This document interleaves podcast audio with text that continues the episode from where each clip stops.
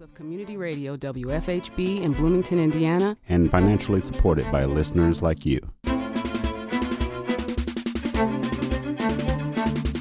Good evening. I'm William Hosea. Welcome to Bring It On, a multiple award winning program celebrating over 12 years as Indiana's only weekly community radio show committed to exploring the people, issues, and events impacting the African American community here in Bloomington.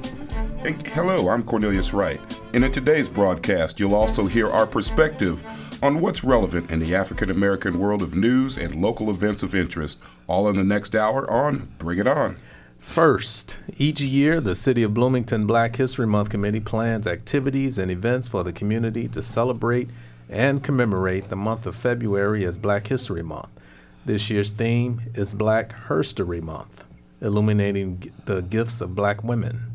Now, before I go any further, let me give a shout out to William and his lovely life, wife Wanda for an exceptional job of emceeing at the Black History Month Gala held this past weekend. Actually, they ha- they could have another profession as uh, George and Gracie. Now, people my age will know what that means, but others may not. Uh, as this is our final Black History Month broadcast for 2017, you could say say we saved the best for last. Doggone people. I'm with you on the shout out. Yes, indeed. With us tonight, representing all that is phenomenal about our black women in Bloomington, we have assembled our three black elected officials for Bloomington and Monroe County, who remarkably just happen to be women. And joining us to speak on life as elected officials, our Bloomington and Monroe counties hidden figures. Nicole Browne, Bloomington City Clerk. No, County Clerk. Pardon me? County Clerk. County Clerk, excuse me. Monroe County Clerk. And the Honorable Valerie Haughton, who is a Monroe County Circuit Court Judge. And Bloomington City Clerk, Nicole Bolden. Ladies, welcome to Bring It On. Now, Thank let's you. get Thank one thing straight right off the bat. Judge Val ain't so hidden. See, I okay. could say I don't know how to take that. Yeah, see, I told yeah. you I was gonna have a little something for you. Yeah. There's only way the great Judge Val could take anything mm. as a compliment. and I will do so. I'll Thank figure you. out the specifics later on. okay, so who wants to take the first question? We want to know how you got your start in, in public uh, public service. Judge Val. That was very smooth. Why, thank you. Clerk Nicole. Um, I was active in politics, but I have always known that I wanted to. Well, when I was little, I wanted to be a ju- lawyer. I wanted to be the first black Supreme Court justice, and then I realized that wasn't realistic. But then um, later, I decided I wanted to be a criminal, a criminal attorney. Uh, life kind of hit me, and so I, I took a detour and was a mental health counselor for almost 20 years first, but then when I was 40, I decided enough time had passed and I was going to go to law school. So after being a prosecutor for about 12 years and being active in other people's uh, campaigns, I decided, with a little urging from a couple of people, that I'd throw my hat in the ring and run for judge. From prosecutor to judge, did you ever work on the defense side? Yes, I did. Okay. I, I I have I think the honor and distinction of having been having done both. I was a prosecutor in Marion County and then here for a total of maybe 12 years. Spent a couple of years on campus doing consulting and then I was in the public defender's office as an attorney there for about 18 months right as, before as, I got elected as a person who I know got into public service to do to make some changes and to do good, being a defense attorney and a prosecutor, where do you think you could make the most changes, or where did you find out after being in the job that you could make the most and, changes? And I'm glad you said that, be, or asked that, because for the longest time I was I was going to be, you know, a, a defense attorney. I was going to be a public defender and defend the downtrodden and take care of all those folks and, and just kind of take care of the little person and used to argue that, you know, de- prosecutors were law enforcement and they were just another part of being the man and and then just serendipitously, I guess, I ended up getting hired by the prosecutor in Marion County. So I said, okay, fine. And realized after a while that I had a lot more control and a lot more power to help people out as a prosecutor because you get to decide who gets charged, what they get charged with, or even if you're going to go forward with charges because it may be that you don't have enough evidence to. To you know, to prosecute someone, and, and that gives you a lot of freedom and a lot of leeway to to make sure that some people that just really, you know, the evidence isn't there, so you just don't don't go forward with it. That's an interesting uh, perspective. I never thought about it that Mm-hmm. way. But but yeah, I, I can understand what you're saying. You're absolutely right. Okay, so which one of the Nicoles wants to uh, tell us how Go you first. start in public service? Madam Clerk. And for our listeners that don't know, you might hear some of the banter in the room. Nicole Bolden is the daughter of Judge Valerie Haughton, so you, you may hear a little bit of interaction here. Just a little. That is true. And I would say I got my start in public service in large part due to my mother and father. There's a lot of, um, there's a family tradition of working for, in public. There's a lot of volunteerism. I've always seen my mother work in public service. And I started out working for city government, and I was surprised at how much I enjoyed it. and you also helped me with my campaign, and Well, so you, and I was also working on political campaigns, and I was working with local political groups. That is true. Thank you. So, um, the year before I ended up running myself, I ended up managing my mother's campaign, and that was not something I had planned on doing, but I got to see a firsthand look at what it was like to run a campaign and to manage it, and um, it was a very telling experience because you get to see just how much energy it takes, not just to see somebody doing the job of being an elected official, which is entirely different from watching somebody actually run for office. Um, and so that was an educational experience in and of itself. So making that decision to run for office and then becoming part of the elected office was um, it was a step I felt like I wanted to take, and I had a lot of people around me who encouraged me and supported me in that decision. So I was very lucky because I have my family here and my friends, and they supported me in my decision. And I think it's important to have that when you run for elected office. oh yeah, And a lot of a lot of uh, politicians owe their success to their campaign managers, Mm-hmm. and obviously in your case because mom won. Well, I'm an outstanding campaign manager. I mean, and I was an outstanding candidate. So what can you say? it, you it, know. it really is more about You know her what? campaign You know what? manager. It, it, Silly me! I totally forgot who I was dealing Just walked right into that, didn't you? Yes, I did. I think you set it up. And Nicole, So- how about yourself? Yeah. Well, I am not from a political background, um, I- but I have worked for city, state, and county government offices. I serendipitously was selected by Mm-hmm. It's a good word, isn't it? It is a Yeah. great word, Your Honor. Yeah. Thank you. Serendipitously, former Monroe County Clerk Linda Robbins appointed me as her chief deputy when her former chief deputy left to take a job at the university. And my plan was actually to take um, some managerial experience from that and move forward in another capacity. Um, it is not very long before you find yourself in the political world where um, you're strongly encouraged to stay there and to do the best with your gifts to benefit the Monroe County citizens. I've always seen myself as someone who supported other candidates in doing that. Um, so it's very different to be on this side. But now that I am, I was caucused in as your Monroe County clerk last March. And since that time, I've come to enjoy the opportunity I have to advocate for Monroe County government.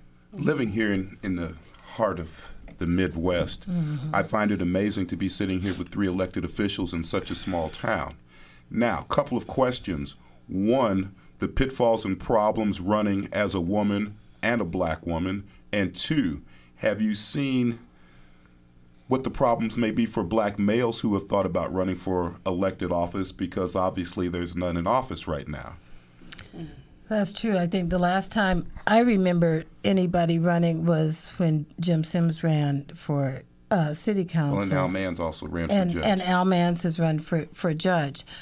Um, it's it's an interesting combination of political activism and just getting to know people. Quite frankly, I, I think even if well, for the people that are running for office, getting to know, let's say, key political entities in town is important.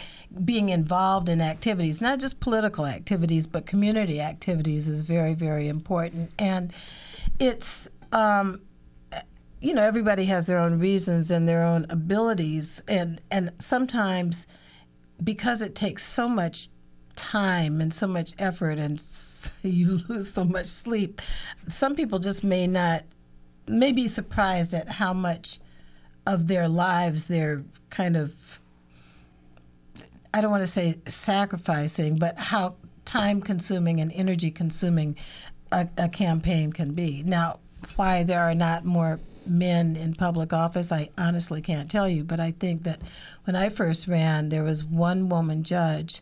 And so there was kind of a big push, and, and quite frankly, the Democratic Women's Caucus was a big player in in promoting women and encouraging women to run for office. So so that may have been that kind of extra push that or boost that I got, you know, at the time that I decided to run.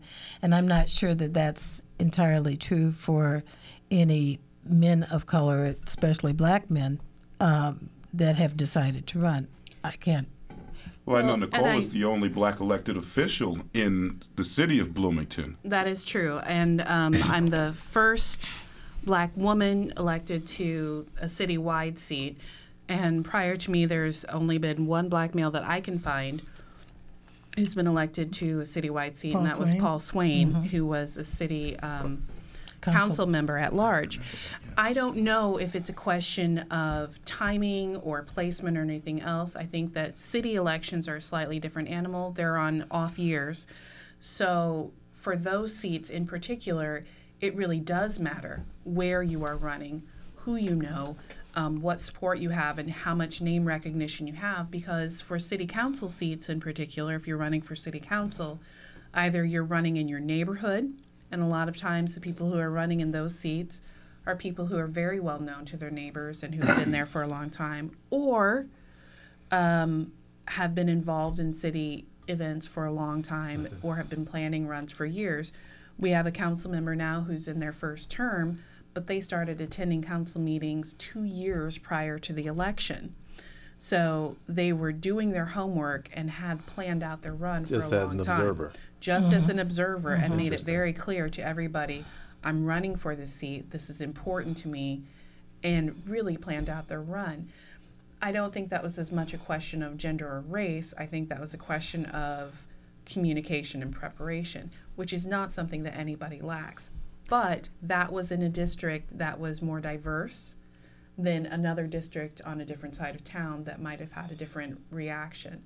So I think at-large commu- or at-large races have a different makeup than certain districts, and I think that's just something that we all have to recognize when we're running in Bloomington or Monroe County, that we're a wonderful community, but there are different areas of town that run toward different um, biases, and we have to recognize those biases, especially when we're running in smaller races. Okay. Now that was Nicole, the city clerk. We're going to go over to Nicole, the county clerk.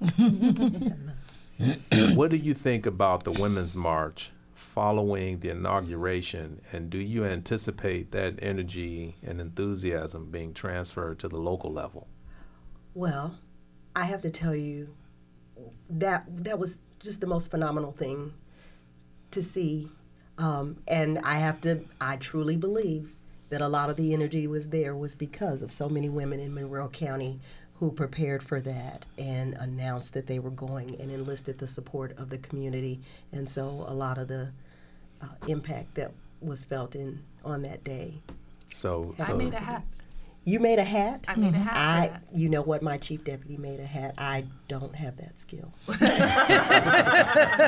You know how to delegate. I don't. I know how to delegate. But you know how to delegate, and that's what So counts. instead of it being transferred to the local level, you're saying it started at I the local think level. it was here. I think we took it to D.C. I think they know where Bloomington, Indiana is on the map, mm-hmm. and it was so exciting to watch that unfold.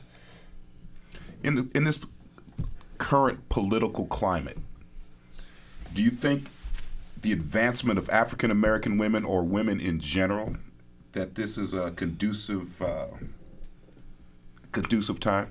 No. I'm, And for I our mean, young- I'm sorry. I, I realize I said that I jumped on that, but Well- but it's one of those. I mean, we have a person in the White House who has bragged about his sexual abuse and, and sexual exploits. How can that possibly be something that's that's a positive? Well, I guess in a follow up also for our younger listeners out there, especially our young black women, with that attitude and it seeming the acceptability of that by so many, how would you recommend they deal with that right now?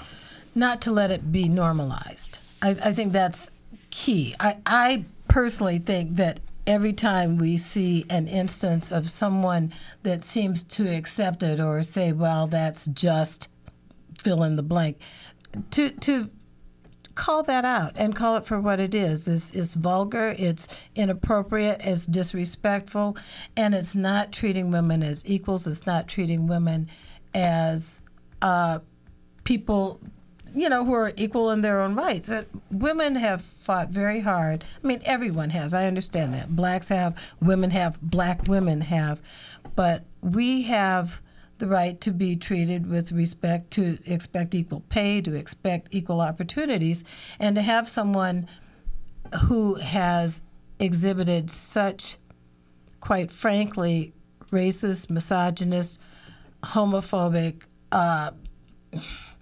xenophobic and and religious intolerant attitudes, I, I think that's just beyond the pale. And I think that all of us have a duty as citizens to call that out.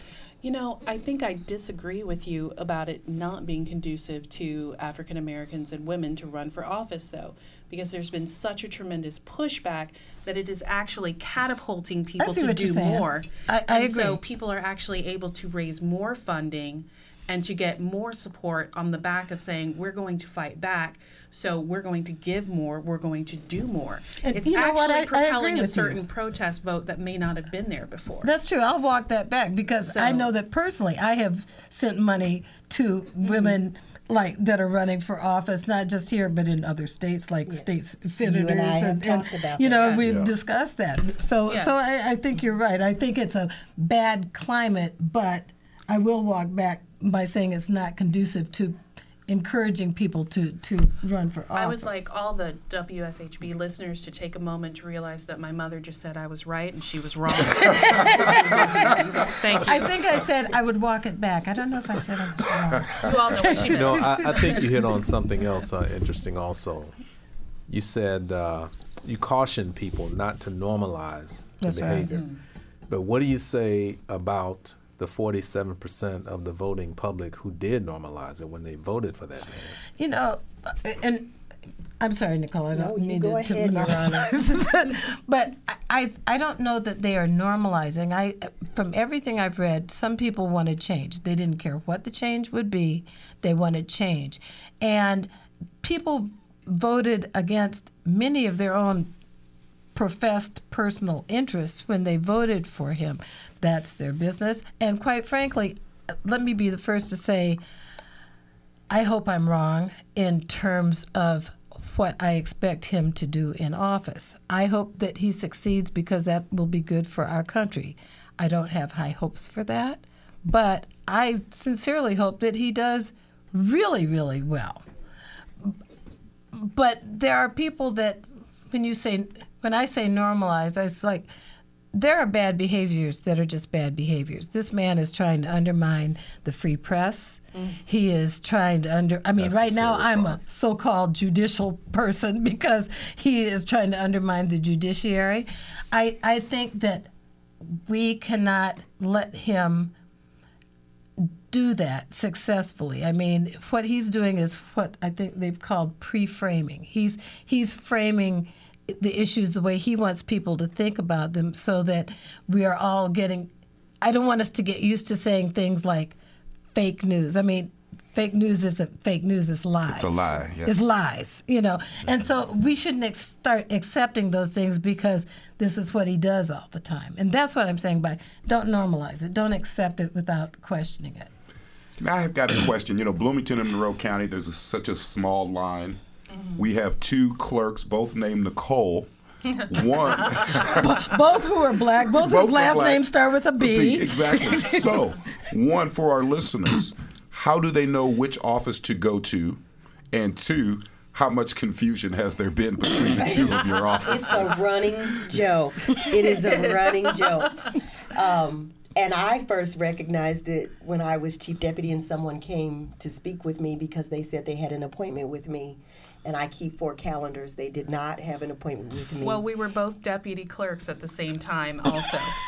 so So it, there, there's a running joke. I said I'm her biggest PR person because I say, well, no, sweetheart, you don't. But I all I get the other thing too. I get that people presume that they that I'm your daughter. Right, So right. the running joke there is that I don't need to inherit the money if I could just inherit her her honor shoe collection. I would be quite happy with that. and you know, I, I get complimented a lot about how happy people are um, and how their children say they're very happy to work for me and i always smile and say well that's wonderful.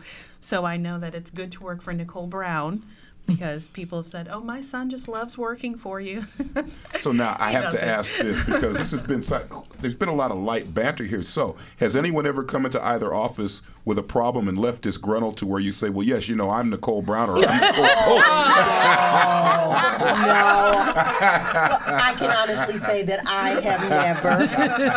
I have simply would said never. I refer to her as the equally lovely clerk Nicole. which i think is very kind So if they cannot receive assistance in the Monroe County Clerk's office, I simply remind them that the equally lovely clerk Nicole will be happy to take care of them at the city clerk's office. and now with a follow-up question to that on a serious note, the duties of each of the clerk's office for our listeners out there that may not be aware. Um, I think we have very different duties. Um, Nicole Browne, as the county clerk, deals primarily with the courts and the elections, whereas my office deals primarily with the city council and their records. So we have my duties are primarily clerical. We don't do a lot with um, with the county at all. So frequently, when people come in and want to know about their speeding ticket or something like that, I can't help them. Um, So but Nicole to see can. You. And so I say, you know, you can go over to little Nicole because I call her little Nicole because I'm so much taller than she is. There were just So- too many similarities. Too many apparently became about height. yes. I'm Yes. comfortable in my height. There had to be a But divider. both intelligent, both somewhere. beautiful, both successful. Thank And so, you. yes. She's much nicer than I Thank am. you. So, um, That's true. but I think are those the thanks, mom. Are those the main differences? Did I miss any You big did ones? not, We can both perform wedding ceremonies. All three of us. Really? Yeah, All all, three, of us do. can actually. But And when all we have, three of us did. Do you remember that the day that same-sex June marriage was in 15 legalized? These 2015. Oh, we ladies had my back, Yeah. and they came over to the Justice Building and assisted me. Well, I was in the Justice Building. She was in the Yeah. justice, Sorry, please excuse me. and we all performed wedding ceremonies. right. Now, how many ceremonies were there that day? Oh, my Well, in don't the Justice. Building, I know that there were about 80 that day, uh, or those three days, and I did about 20, 25 of them. I Wow. did. I did a lot of them. Quite well, let, let me try and sneak one more weddings. question in there because we're, we're, we are running out of time. And this is for either one of you. Do you feel the support of the African American community here? And are you constantly being pulled to represent uh, because you are one of three black elected officials? When I say represent, uh, you understand what I'm talking about. Well, let me say first, it's it's I get an incredible reception from the Monroe County community, for which I am incredibly grateful. Um, having been caucused in, I was not elected in the traditional sense, um, but I had people who came in during early voting just to meet me, came in, out and voted early just for the opportunity to meet me. that I have to tell you was an honor. Um, it was very emotional, and it was. I, there are no words. It was just a thrilling experience. Um, am I asked to represent? Of course. Uh, I try to do that in my word and deed and act, and um, I am hopeful that when citizens of Monroe County look at me, they look at uh, the best and what I believe is the best of city and county government. Um, and I am thrilled to have the opportunity to work alongside two other elected officials who have set an amazing example for me to follow. Oh, that is so sweet. I meant it. I, I think uh, That's what I mean when you're the nicest of country Nicoles. I, I think that um, I see a lot of people, uh, you know, going through court, and, and I there's a large volume of people, and people, even when they're in trouble, have said to me that it's reassuring to at least see somebody that looks like them when, you know, when they're in front of me and I'm on the bench. They know not to expect any special favors because you know I, have to do what I have to do, but at the same time, it's it's good to be able to at least try to set an example and to say, okay, this is this is me being trying to be as fair as I can. I know it has a calming effect because uh, when I stood in front of you, I was scared to death. And And that's another story, folks, for later. No. And I think in the city, it's been a tremendous honor and privilege to represent my community and other African Americans and be there just to say, yes, there are other people of color who represent the city because I'm the only elected official for the city. And um, sometimes being in the room and being Only in the black elected official. only black elected official. And so being in the council chambers during a council meeting, um, I am aware of that. And it is a big responsibility. And it's helpful when students come to the room or anybody else. And I know people watch on CATS because they tell me afterward. Right. And so And is- and you get asked to mentor people and, you get and you asked do to some mentor other people things and too. to stand up You know- for them. So it, it counts. Just briefly, that question that just brought something up into my head. Hmm. Our young children, I know in school, one of the things that they don't see is a lot of teachers who look like them. And you just kind of alluded to the fact with students, how are their reactions when they see you in your in your responsibilities? A black woman that's there when they kind of walk in. Has anyone said anything? Can you see it in their faces? You know, um, I've seen it when I've gone to classrooms, occasionally to IU, but the only time somebody has really remarked on it, very frankly, was when we had a group of um, international students, uh, a group of them from various countries in Africa. Nicole, do you remember when um, they came over? And Nicole Browne came over to City Hall, and we both spoke to them together.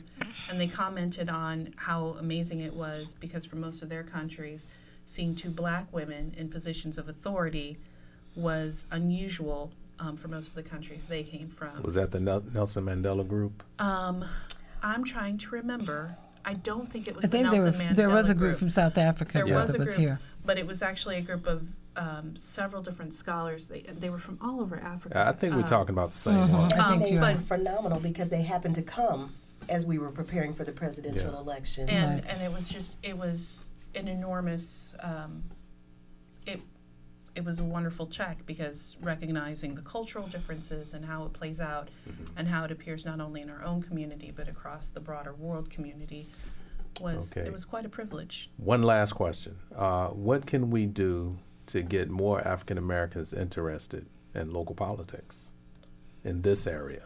start reaching out Well, we're already. Okay, I'm, I'm going to No. say something And- right now. and There's put a the cost in there also. Talk The about the cost. cost of a campaign, et cetera. To, No, that runs from campaign to campaign. You can't really talk about the cost of a campaign until you know what you're running for. I think when you're talking about how to get Countywide, people it's going to be the most yeah, expensive. how to get people more involved in campaigns, you have to start reaching out. You have to say, come to this neighborhood association meeting, come to this board or commission, come to this political campaign meeting. Heck, come meet me for coffee and let's talk about that stupid bill that they passed up at the state house that I don't like.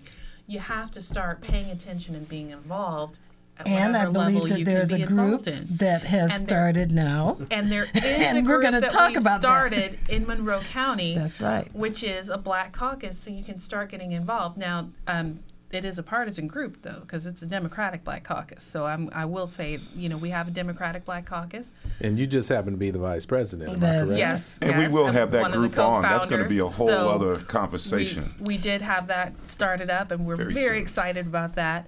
Um, But I'm going to say that whether you're whether you're Republican, Democrat, Independent, Libertarian, whatever, be involved with your group because you will need to have a voice, and, and if you don't, and you need to get have a group. That's right. I mean, you know, it's not enough to have one. and encouraging Stretch the other people, bringing other people with you, having other people go to meetings with you. They may not know about those things that come up.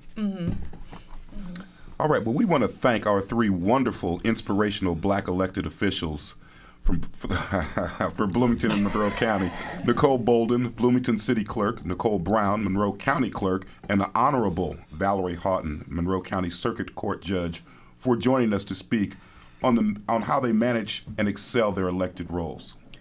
Bring It On has an open submission policy, so if you have an idea for this program, we would like to hear it. Send your emails directly to our volunteer staff. The address is bringiton at wfhb.org. We want to share everything and anything affecting the African American community with our listening audience in Bloomington and beyond. That email address, once again, bringiton at wfhb.org. Support for WFHB comes from Bloomington Clothing Company, offering one of a kind style in women's clothing, home decorating, and more. Located at 2664 East 2nd Street in Bloomington. More information is available by calling 812 345 2689.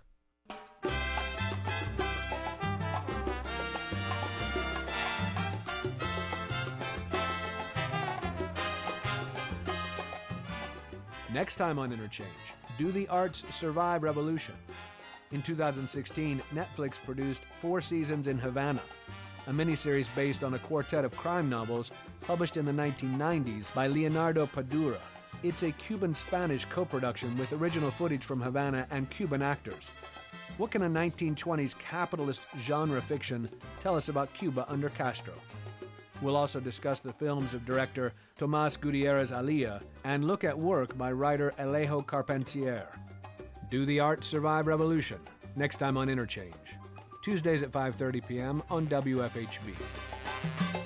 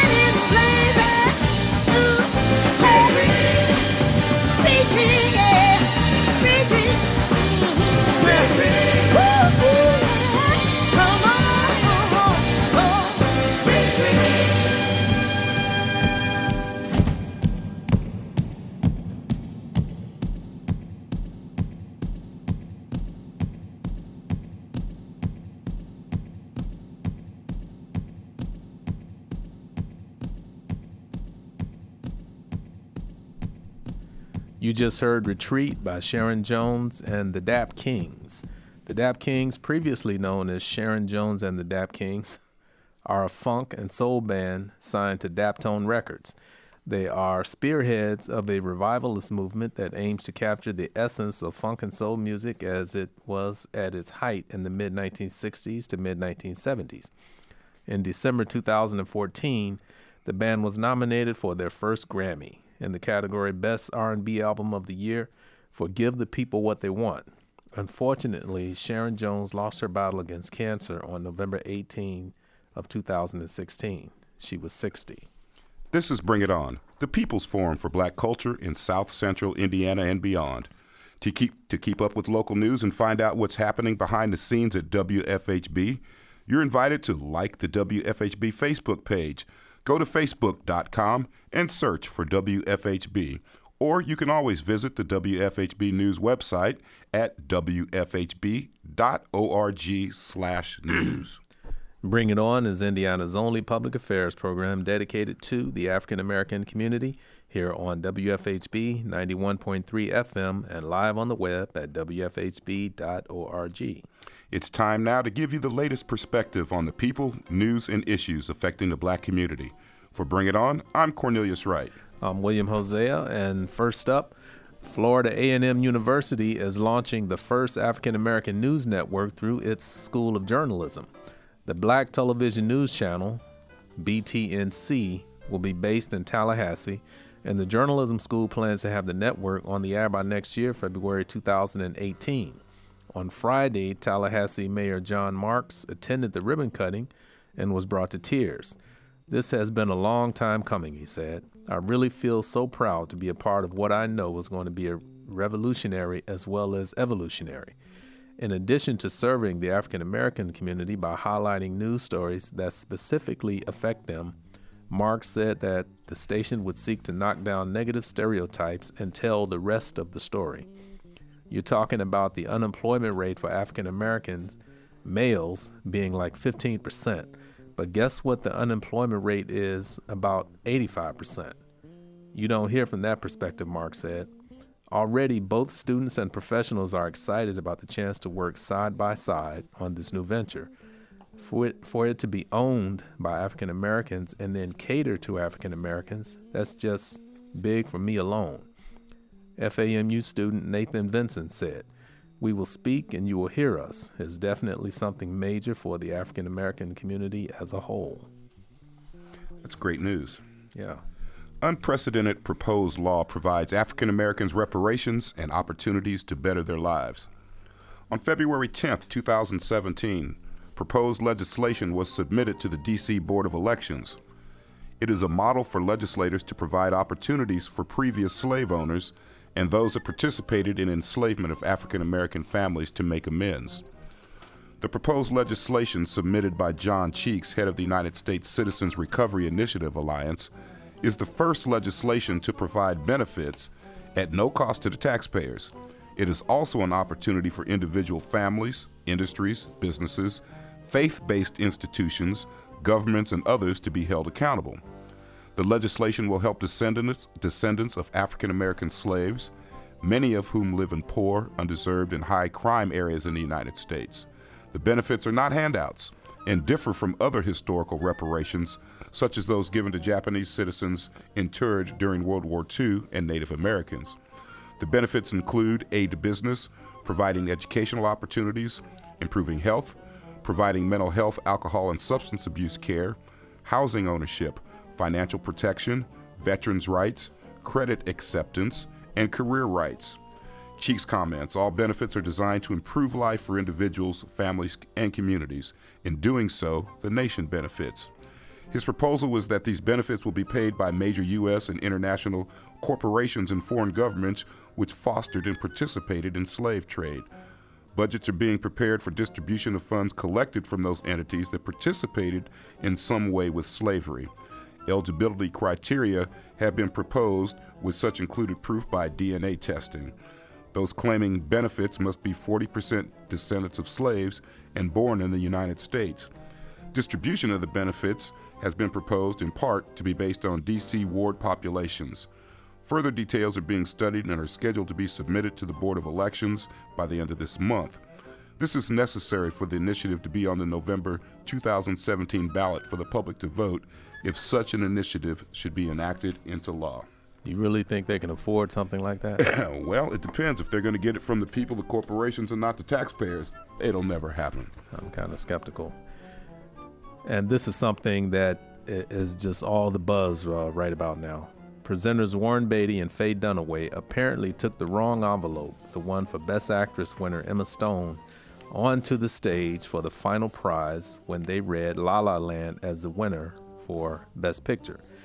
Representatives for ballot tabulators PwC, formerly Price Waterhouse Coopers, realized the mistake and raced on stage to try to stop the acceptance speeches. Host Jimmy Kimmel came forward to inform the cast that Moonlight had indeed won, showing the inside of the envelope as proof. I knew I would screw this up, said Kimmel, a first time host. Gasps were heard around the auditorium. Presenters, winners, and Academy of Motion Pictures Arts and Sciences huddled to discuss the debacle. Beatty refused to give up the envelopes until he could hand them first to Jenkins. La La Land director Damien Chazelle and Jenkins hugged amid the chaos. Even in my dreams, this cannot be true, said an astonished Jenkins once he reached the microphone. To hell with dreams, I'm done with it because this is true. Backstage, Stone says she was holding her winning envelope at the time. I think everyone's in a state of confusion still, said Stone. Later, the actress who pledged her deep love of Moonlight added, Is that the craziest Oscar moment of all time? And living with history, Harriet Tubman's great great grandniece wants Black History celebrated every month. For Black History Month, the Roots spoke with Pauline Copes Johnson, the great great grandniece of Harriet Tubman, the famous conductor on the Underground Railroad, and a scout, spy, and nurse during the Civil War. They spoke to Johnson about how she's upholding Tubman's legacy and the importance of history. She was born Araminta, Araminta Minty Ross around 1820 in Dorchester County, Maryland. Years later, she changed her first name to her mother's name, Harriet, and in 1844, when she married John Tubman, a free black man, she changed her last name to Tubman. In 1849, she began her exodus from a life of bondage on the, pop, on the Poplar North Plantation to a new life of freedom in the North. Harriet Tubman traveled 90 miles to Philadelphia, carefully feeling her way through a place she had no knowledge of but had met in her dreams. When I found I had crossed that line, she said, I looked at my hands to see if I was the same person. There was such a glory over everything. The sun came like gold through the trees and over the fields, and I felt like I was in heaven. Harriet Tubman, Scenes in the Life of Harriet Tubman by Sarah, Sarah Hopkins Bradford. Tubman, a five foot two inch warrior, woman's rights supporter, and strategist, sought freedom at all costs. Her legacy is to keep going, and that's what I'm trying to do. And I hope all Americans are too. I hope we're trying to keep going to make things better for us, Pauline Copes Johnson, Tubman's great great grandniece, told Root. And that's it for the headline news from around the world for this week. Tune in again next week for the latest news on and for the African American community. We want to know what you think of current black issues. Send your comments to Bring It On at WFHB.org.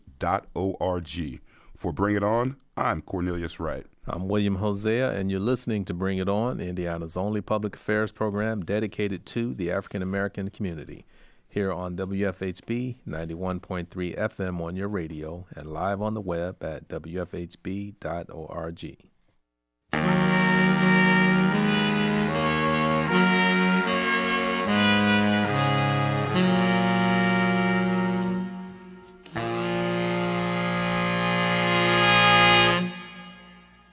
This land is your land.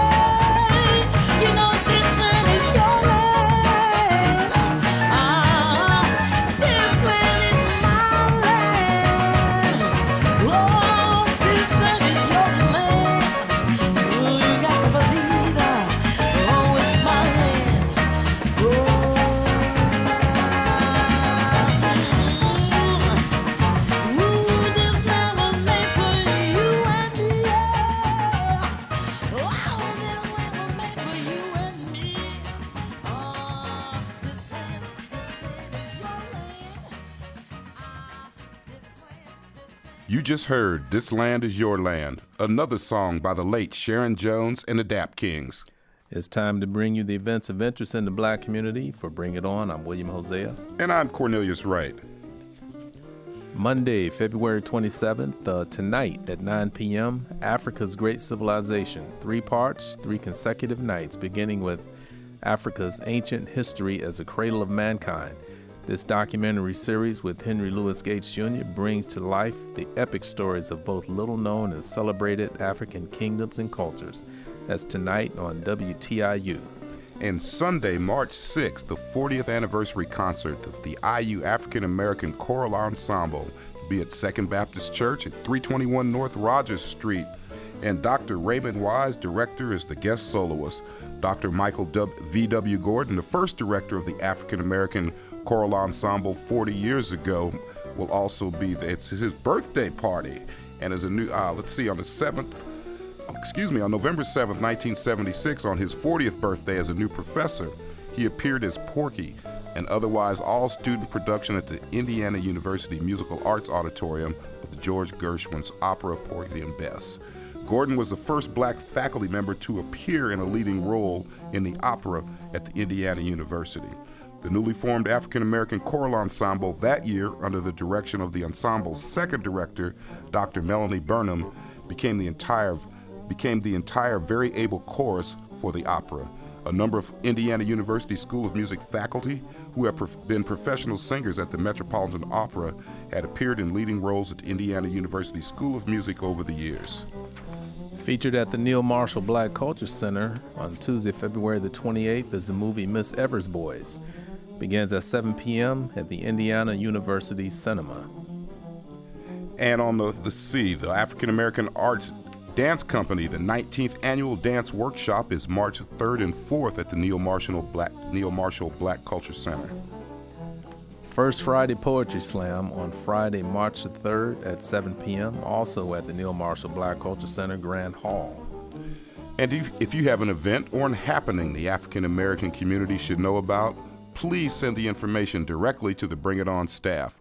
Or if you want additional information about a calendar item that you've heard tonight, contact us at bringiton at wfhb.org. Our thanks to our three black elected officials for Bloomington and Monroe County Nicole Bolden, Bloomington City Clerk, Nicole Browne, Monroe County Clerk, and the Honorable Judge Valerie Haughton, Monroe County Circuit Court Judge, for joining us to speak on how they manage their elected roles. Our show's executive producer is Clarence Boone. with help from WFHB News Department Director Joe Crawford. Our news editor is Michael Nolan. Our board engineers are Jim Thrasher and Floyd Hobson. Our original theme music was created by Jamil Effiam, with additional background tracks by David Baker. For WFHB, I'm Cornelius Wright. I'm William Hosea. Be sure to tune in next Monday, March the 6th, for a special conversation with Ms. Tonda Pauley from the Indiana Democratic African American Caucus, right here on your community radio station, WFHB.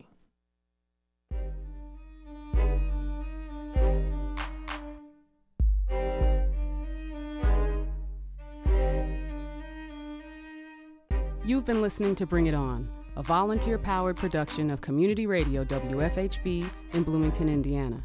Bring It On is your forum for open dialogue on the people, issues, and events affecting the African American community in South Central Indiana and beyond.